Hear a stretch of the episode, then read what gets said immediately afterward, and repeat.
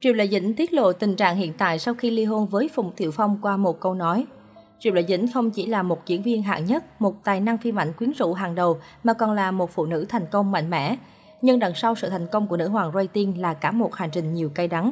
Mới đây, studio của Triệu Lệ Dĩnh đã tung ra bộ ảnh mừng sinh nhật lần thứ ba mươi tư tràn đầy sức sống của nữ diễn viên. Nhiều netizen cho rằng tình trạng của người đẹp sau ly hôn ngày càng tốt hơn. Vào tháng mười năm hai nghìn không trăm mười tám, Phùng Thiệu Phong và Triệu Lệ Dĩnh tuyên bố kết hôn. Một năm sau đó, con trai hai người chào đời. Đến ngày hai mươi mốt tháng tư năm hai nghìn không trăm hai mươi mốt, cả hai bất ngờ khi tuyên bố ly hôn. Một số người hâm mộ ngôi sao họ Triệu cảm thấy không đáng, bởi đó là giai đoạn mà sự nghiệp của cô đang lên. Hơn nữa, hôn phu của cô là Phùng Thiệu Phong, một công tử mang mác con trai cưng của mẹ trứ danh.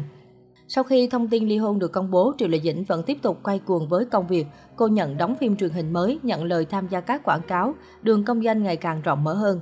Tuy nhiên, ở trong chăn mới biết chăn có rận. Khi đến với show Nhà hàng Trung Hoa năm, Linh Tịnh đã rất bất ngờ khi Lệ Dĩnh trở lại. Lúc này Triệu Lệ Dĩnh dững chân đáp, em đến đây để chữa lành vết thương lòng. Sau đó Linh Tịnh, một bà mẹ đơn thân, đề cập đến quyền nuôi con và hỏi Triệu Lệ Dĩnh sao không mang con theo. Cô đáp rằng điều kiện kinh tế của Phùng Thiệu Phong tốt hơn mình, khiến mọi người cảm thấy xót xa và khó hiểu. Triệu Lệ Dĩnh là một trong những tiểu hoa hàng đầu Cbiz. Cô có đủ tiềm lực tài chính, vậy sao không tranh giành quyền nuôi con? Dù là cân nhắc về kinh tế, có tin đồn điều kiện gia đình Phùng Thiệu Phong tốt hơn, hay còn bí mật gì khác thì chỉ người trong cuộc mới biết. Cbiz đã bàn tán rất nhiều về câu chuyện ly hôn của Triệu Phùng, đặc biệt là chuyện cô để chồng cũ nuôi con. Giữa Phùng Thiệu Phong và Triệu Lệ Dĩnh có một hiện tượng khá thú vị, đó là sau khi ly hôn cô vẫn gọi chồng cũ là bạn tốt, có thể nói rất đàng hoàng. Có rất ít người có thể gọi người cũ là bạn tốt, vì vậy Triệu Lệ Dĩnh đã làm được điều này, thật xứng đưa vào sách giáo khoa. Nó thể hiện sự đàng hoàng của cặp đôi sau khi chia tay, cũng thể hiện tình yêu thương mà họ dành cho đứa con chung. Bố mẹ sau ly hôn vẫn tôn trọng nhau chính là cách tốt nhất để đứa bé lớn lên được hạnh phúc. Cách đây không lâu, báo chí Trung Quốc đưa tin Triệu Lệ Dĩnh gọi điện thoại cho con trai nhưng Phùng Thiệu Phong lại nhấc máy. Thay vì ngượng ngùng, Triệu Lệ Dĩnh vẫn kêu hai tiếng anh Phong thân thiết như ngày nào. Phản ứng này khiến netizen khá kinh ngạc. Giờ đây khi biết hai người vẫn coi nhau là bạn tốt thì dân tình cảm thấy cách xưng hô như vậy là bình thường. Phùng Thiệu Phong từng tiết lộ trên một chương trình việc anh vẫn chưa đeo nhẫn cưới. Sau đó anh còn vô tình tiết lộ ra biệt danh của con trai mình.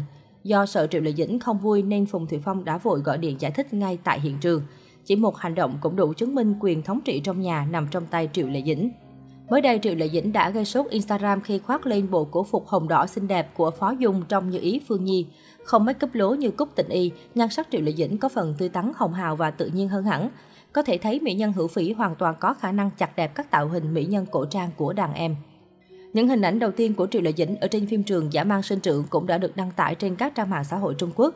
Tạo hình ấn tượng của nhân vật Hứa Bán Hạ do cô nàng thủ vai là điều được nhiều người quan tâm. Phim hiện đang bắt đầu vào quá trình ghi hình. Được biết, Triệu Lệ Dĩnh đã dẫn theo biên kịch riêng khi tham gia đoàn làm phim để đảm bảo kịch bản được quay đúng dự kiến ban đầu. Điều đó cũng làm dấy lên lo ngại nhà sản xuất Dã Man Sinh Trưởng có khả năng sẽ thay đổi kịch bản so với nguyên tác.